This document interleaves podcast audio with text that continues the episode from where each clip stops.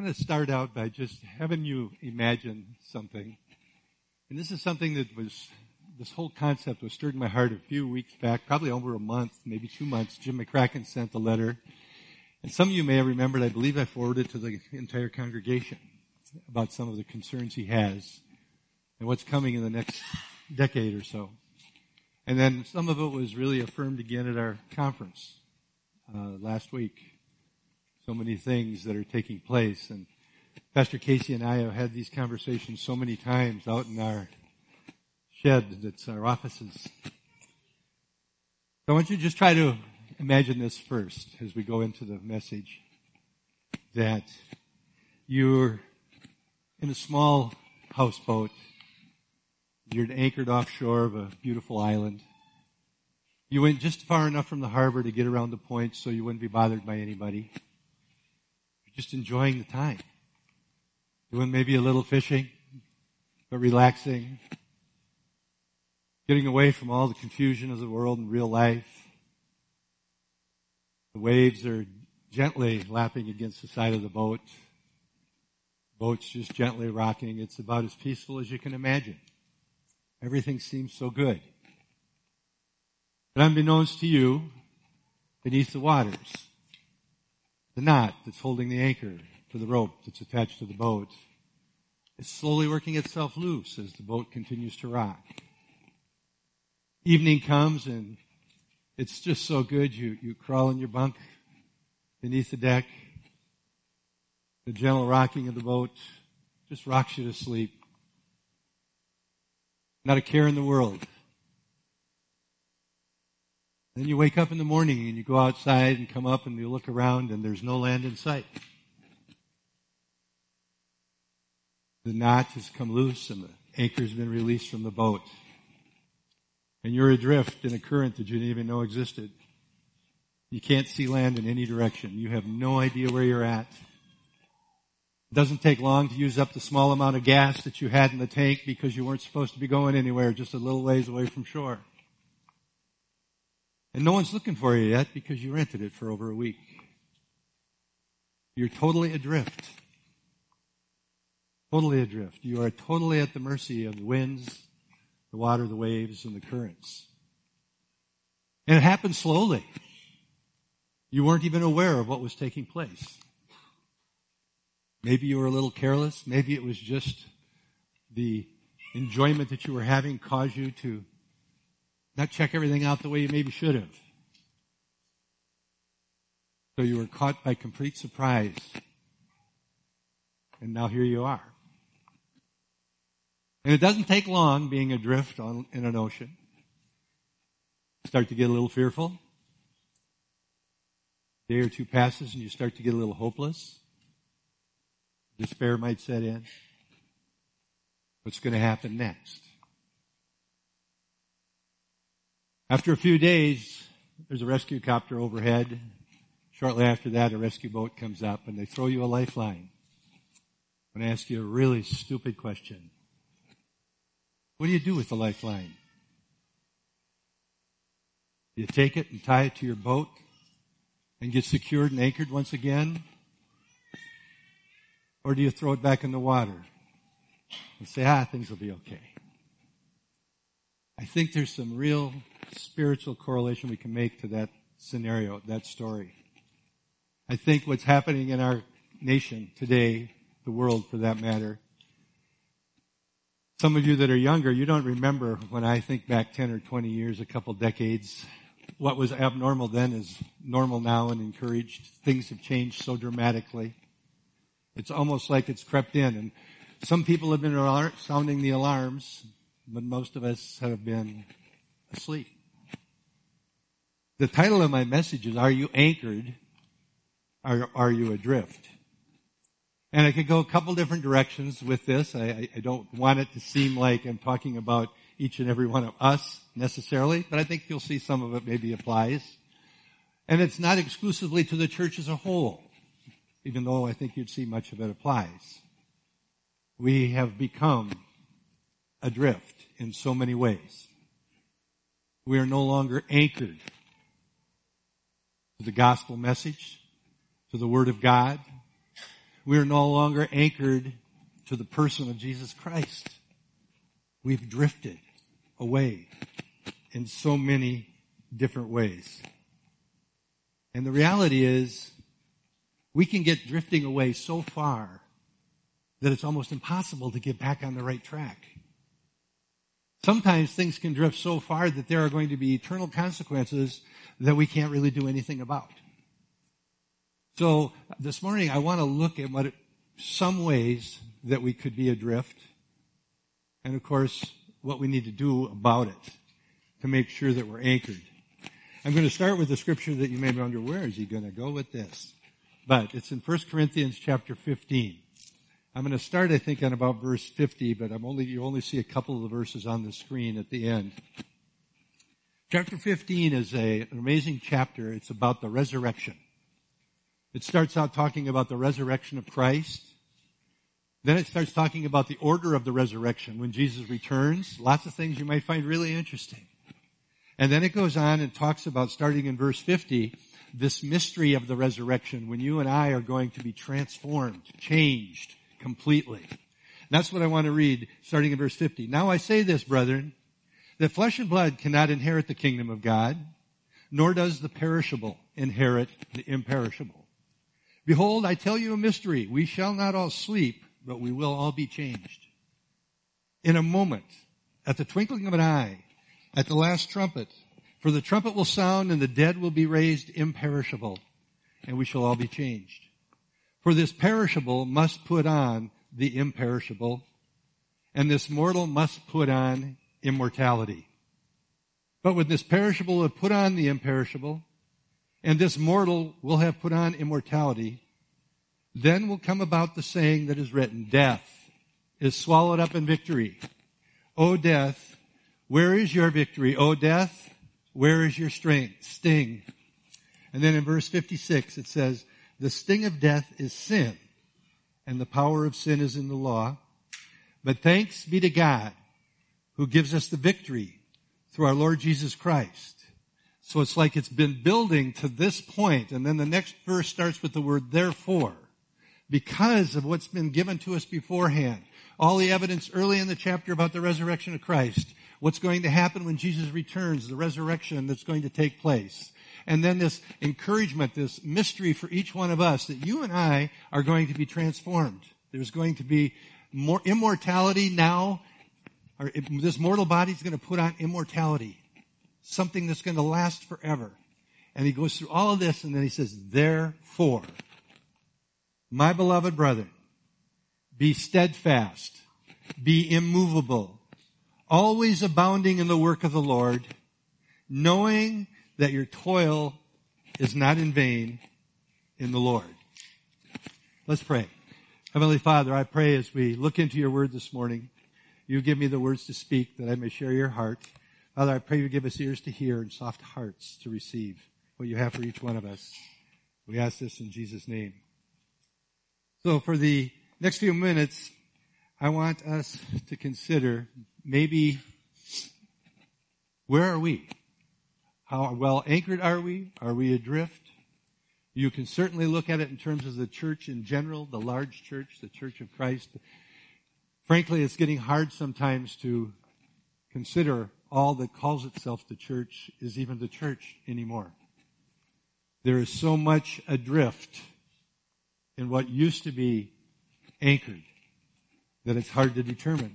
And in our own lives, you know, think about this maybe, and I know we are all in different places now, and fortunately we were all in different places before we accepted Christ and got saved. But think about some of the ways you may have been adrift before you accepted Christ. Um, and if you don't like hearing it, just consider this is my story and not yours. But morally adrift. Morally adrift. Without Jesus as our Lord and Savior, without the Word of God, how do we truly even determine what is right and wrong? It becomes very, very subjective in many ways in many different areas. And even if we come to a good conclusion as to what is right and we want to do what is right, where does the power and the commitment come from to do the right thing if we're not anchored? We're adrift. Consider Peter's words in 1 Peter 1, 14. As obedient children, do not be conformed to the former lusts which, your, which were yours in your ignorance.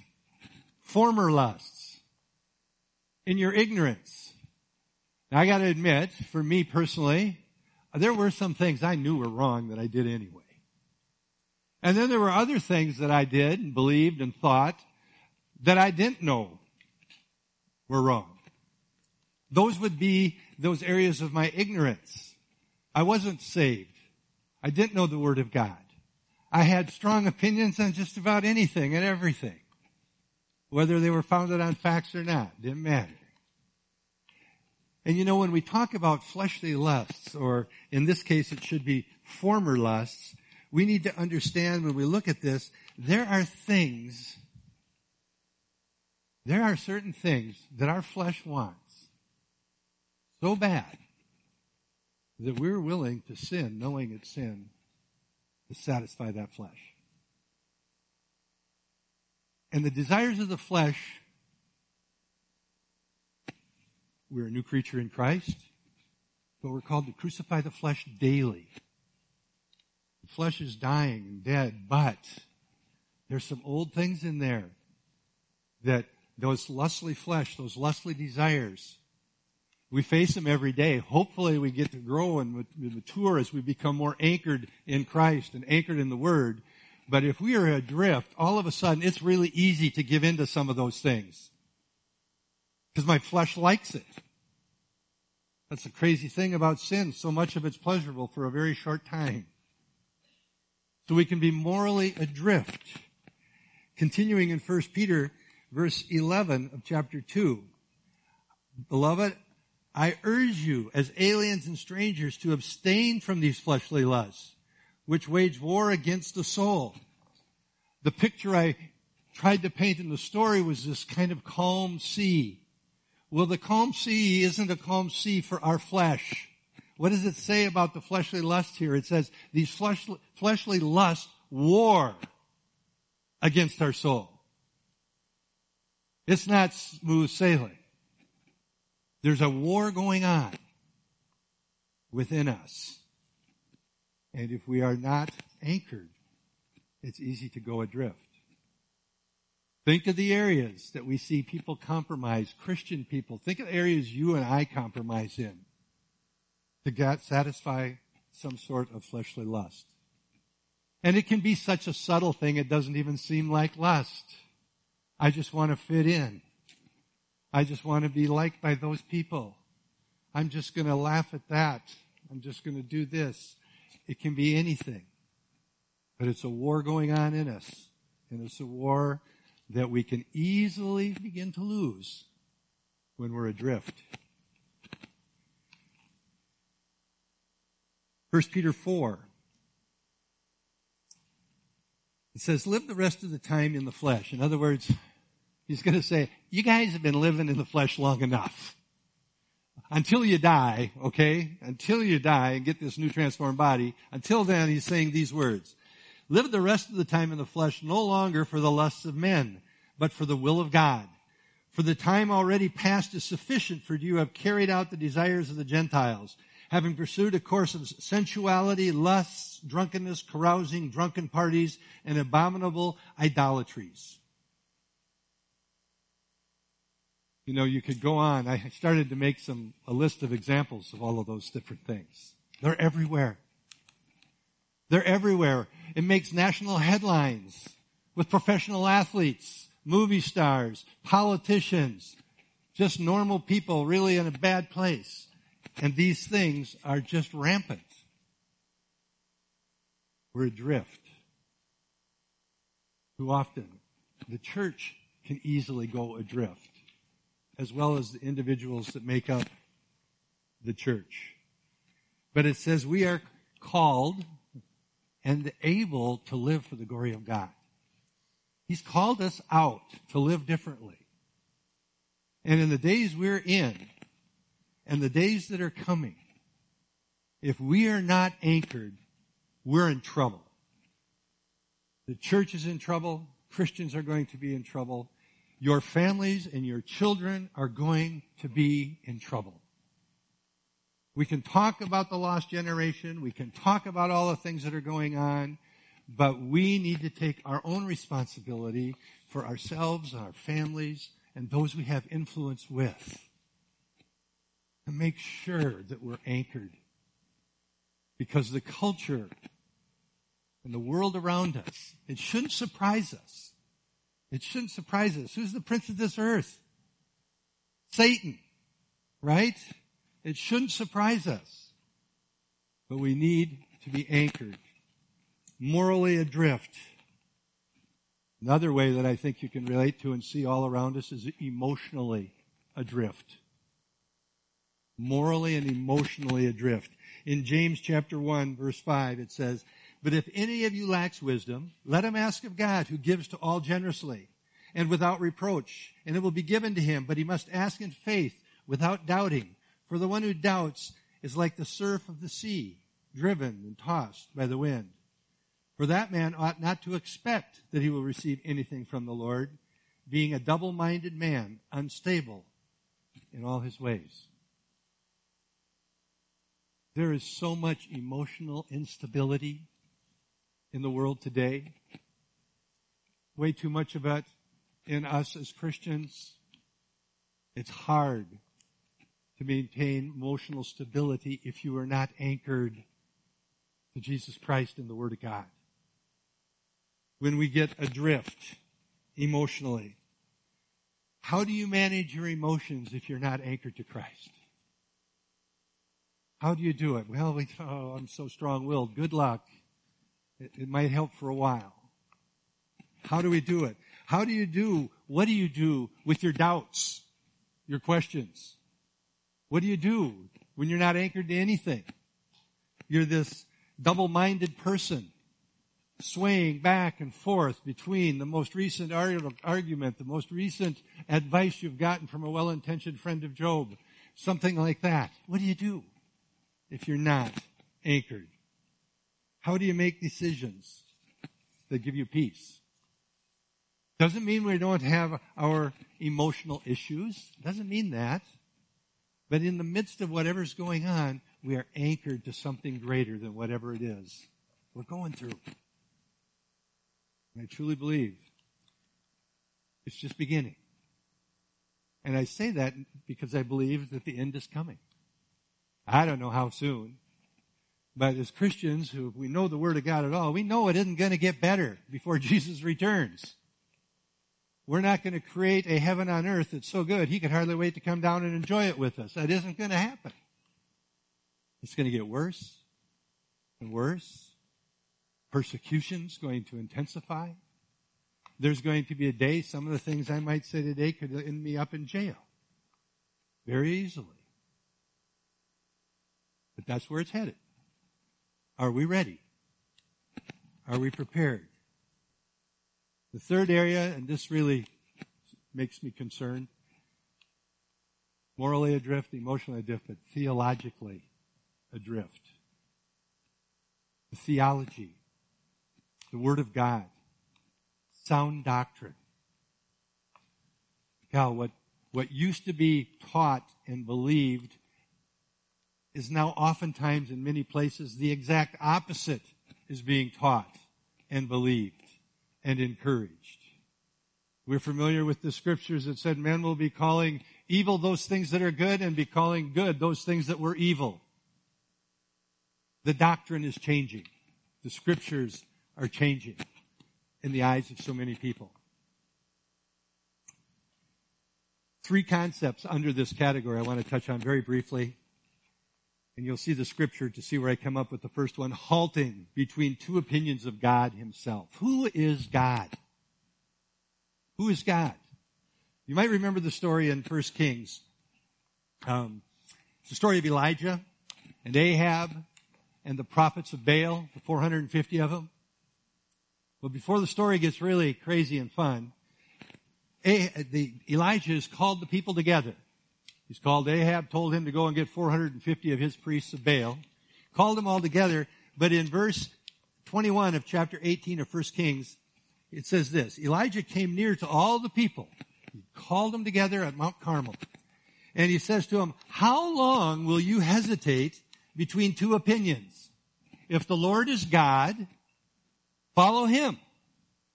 If Baal is God, follow him. The last part of the verse is really troubling.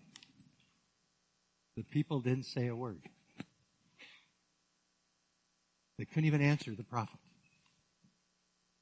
And I think most of you know the rest of the story. If not, I encourage you to read it. But to make a really fun long story short, he told them to build an altar for Baal, put all the wood on it, kill an animal, lay it on the altar, and then all 450 of you cry out to your God to come down and burn up the sacrifice. And the story goes on. They started and they went on and Elijah starts making fun of them somewhere around noon and they're starting now to whip themselves and beat on themselves and cut themselves and crying out to their gods and nothing happens and this goes on and on and on until I think Elijah just plain got sick of watching it. And he says, okay. He goes to his and he says, get some water, dump it on. Dump it on again, dump it on again, dig a trench around so there's a trench of water around it. And he calls out to God. And God comes down and burns up everything. You know, the people didn't stay focused on the Lord very long after that anyway.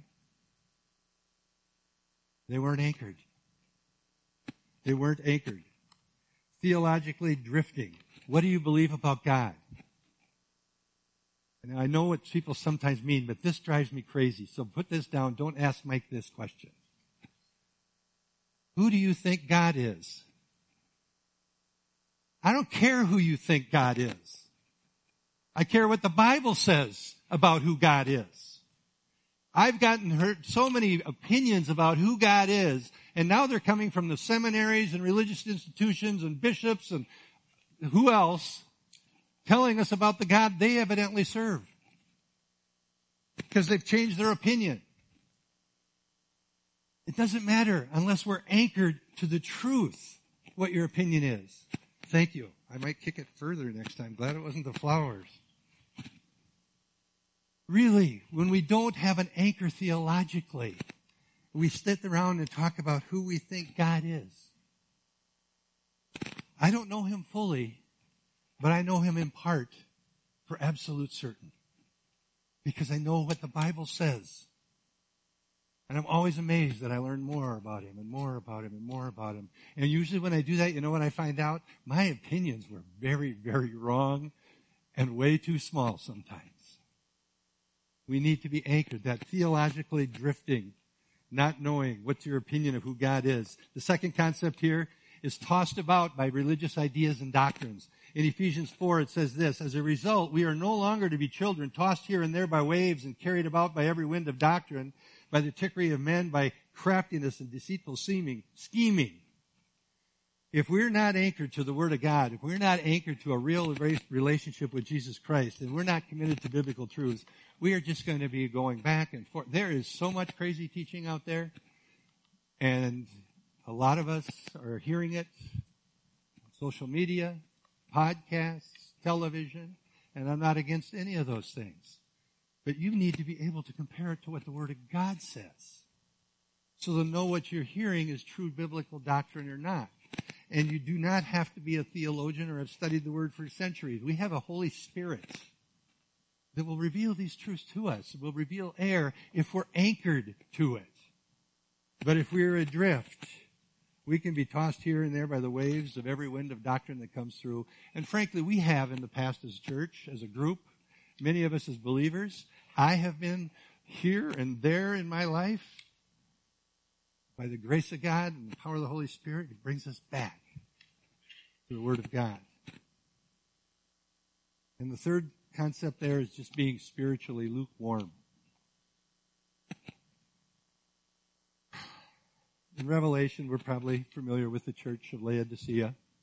And there's some debate whether this is being written to real believers or not. All I know is he calls it a church. Um, whichever they were, unbelievers or believers, if they were believers, they're in trouble. They need to get their act together. But he says, because you're not hot or cold, he's going to throw you up. He's going to vomit you out of his mouth. He's going to spew you out of his mouth. You know, this this idea, you know, he says to him, you know, hey, I, I know what you're doing. I know your works. I yeah, get all that. I can see. But you're lukewarm. You know, I, I'll talk to people in my office or otherwise, and are you a Christian? Yes. Awesome. Me too. Where do you go to church? Um, we're still looking for a church. How long you lived there? Oh, about 40 years. What are you reading in the Bible these days? Well, I've got one. That's nice. What are you reading? Well, I'm not. Who are you fellowshipping with as Christians? Well, I really don't have time. You know, I'm in bowling and I'm in golf and how we love to go out to eat and we love to party and tip up a few and do all these. And it's not time. I don't know what a lukewarm Christian is in God's ideas, but I don't think that sounds like an on fire Christian. And as the days get tougher and darker, we need to be anchored to the Word of God, anchored to Jesus Christ, and in fellowship, in relationship with other people, other believers. What do you do when you don't have that?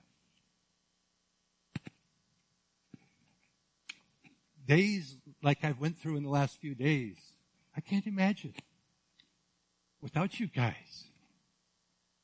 It's amazing. Amazing. But so many people don't have that. They don't think they need that. They are adrift. No anchor. You know, the picture that it paints of a church or a person adrift, the picture I painted with the story a little bit. The reality is, we're never in the boat alone when we're adrift. Our families are in that boat with us. Our friends, coworkers, other family members are in that boat with us and they're watching to see. Do you have an anchor? Are you anchored to something greater than yourself? They're watching. And once again, the, the consequences can be, they can be eternal. They can certainly be negative and have a negative effect and impact. So what are we supposed to do? Well, so far it's been really uplifting. Amen.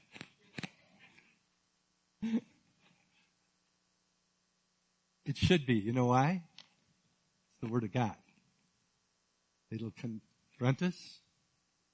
It may correct us, but it will encourage us and strengthen us.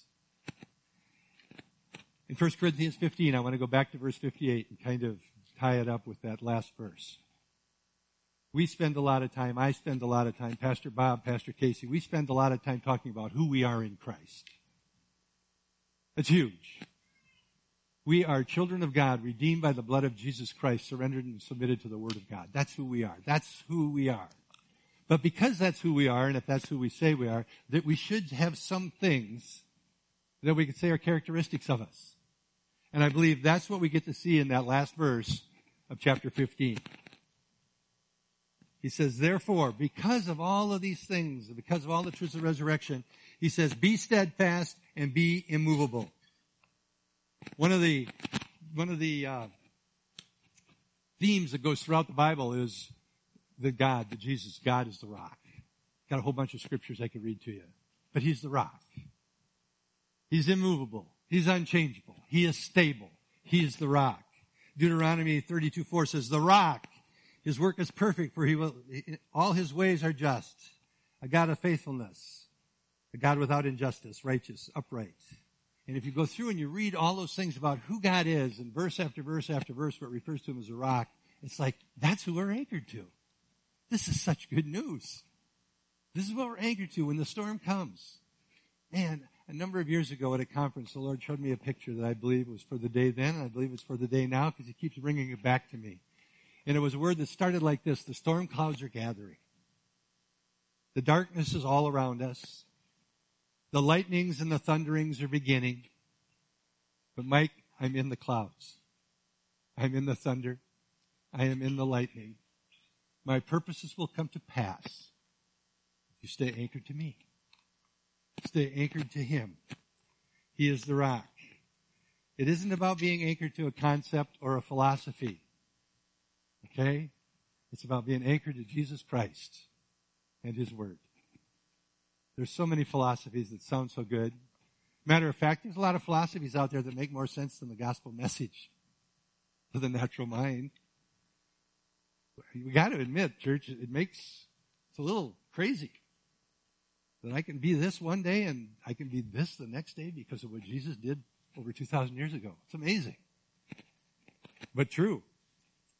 Amazing, but true. The verse goes on and says, Paul says, abandoned in the work of the Lord. All that we do is to bring glory and honor to God. He's the rock. We're to be stable and steadfast so that we are not distracted by all the things that's going around around us and continue to abound in the work of the Lord. Bring Him glory. The only way we can do that is if we're anchored to Him, anchored to the Word. And thirdly, finding joy and purpose in the work that we do. Paul said at the end of that verse, you know, whatever we're doing, whatever that work is, and that doesn't mean that it's all pleasing and fun and enjoyable at the time, right? Doesn't say that. Some of what we end up having to do and God calls us to do and walk through is hard work. Hard. And I mean emotionally hard. Hard in every way you can imagine. But if I'm anchored to Him and the Word, none of that really matters. Because what I want to do is glorify Him. Please Him. You know, there's so many things because, you know, today, tomorrow, you and I, our flesh is still going to tempt us. Right? It's not going to go away. But we need to filter that temptation through Christ. And when we do that, man, it gets a lot easier to realize what's wrong and what's right. What should and shouldn't be done. Our toil was not in vain. I think I'm going to just jump to this concluding scripture. In Hebrews chapter 6. Starting in verse 17.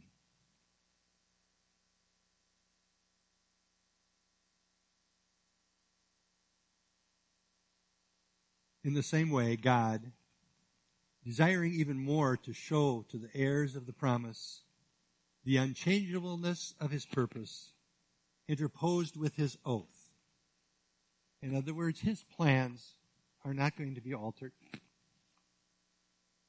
Whatever's going on out here around us, his purposes are going to come to pass.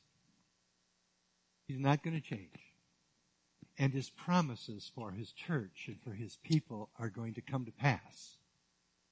So he says, we got these two things so that by two unchangeable things in which it is impossible for God to lie, we who have taken refuge would have strong encouragement to take hold of the hope that is set before us. This hope we have is an anchor of the soul, a hope both sure and steadfast, and one which enters in within the veil where Jesus has entered as a forerunner for us. If we stay anchored, we are anchored to hope. It's a certain hope. It's not a wish. It's a certain hope. And we are anchored by the love of Christ. I covered more ground than I probably should have in one message. But I want us to be challenged to realize it's getting darker all around us. Casey and I were having a conversation. It used to be we were just concerned with the culture. Now we're seeing posts and getting mail, emails and things where they're quoting theologians, seminary professors that are so absolutely wrong, ungodly, contrary to scripture. We are now just fighting the, the, the culture. We're also fighting what we used to think was solid. And if we aren't parents, grandparents, our kids are going to face something that we have never dreamt they would face. They already are. And if we're not alert and aware, and I'm not saying you all have to jump out in the front lines and get political or whatever. I don't mean that. I mean, are they anchored? Are you getting the anchor in their lives established? That's the critical thing. Let's pray together as the worship team comes forward to close our service. Father, I pray that as we've as I've shared these things, Lord, I pray that my heart was right, and I pray, God, that anything that I said, if, if it's wrong, God, I pray you would not allow it to take root in anybody's heart or mind. But I, Lord, I pray we would be stirred in our spirit in these days that we're in. We are called to be light in the darkness. We are being called to be salt in a world around us. God, that we would be truly anchored to Jesus Christ and to the Word of God. That it is an anchor that is truly immovable. That our lives depend upon it. The lives of our children and our grandchildren. I pray, Father, you would continue to speak to each one of our hearts in the days, weeks ahead. Give us eyes to see what's going on in the spirit realm. Let us see what's taking place. God, I pray that we would see priorities even shifted. God, that, that, that we would be taking care of these children and grandchildren and the generations you've entrusted to us. Raising them up, training them up in the admonition of the Lord so that as they grow older, they don't ever wander from it. As this in Jesus' name. Amen.